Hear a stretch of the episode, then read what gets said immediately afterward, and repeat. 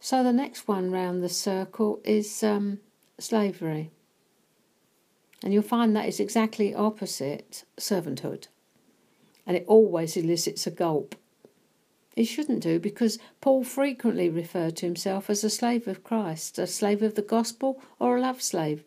It's just that we have a tendency to gloss over what he's saying to get to the next bit, and of course it doesn't apply to us. It originates from the Jewish tradition of a slave who was due to be freed, going to the master whom he loved and asking him if he could stay there with him and not be released.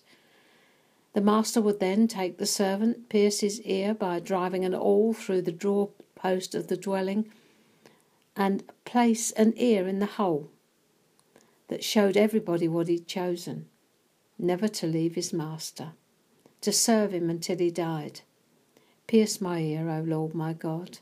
I will serve no other God. Lord, I'm here to say was an old chorus which we used to sing little understanding at the time where it originated or what it meant. So after sonship, servanthood, and friendship comes the invitation to be his love slave. And before you think you could lose anything by taking this position, let me assure you it is the place where you gain most.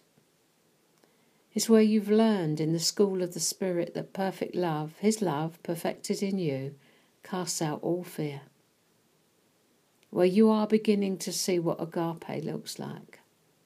You are living in it and passing it on. Your world is at His feet, always with Him, never alone.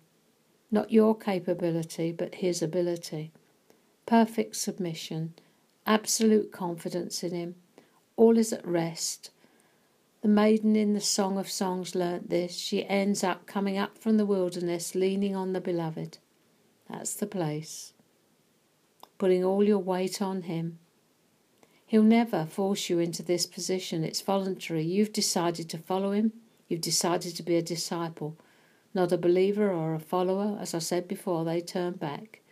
You move ever deeper, deeper into the love of Jesus, one with Him, union. No longer two wills, but one, His. His ways surely aren't our ways, but they are lovely.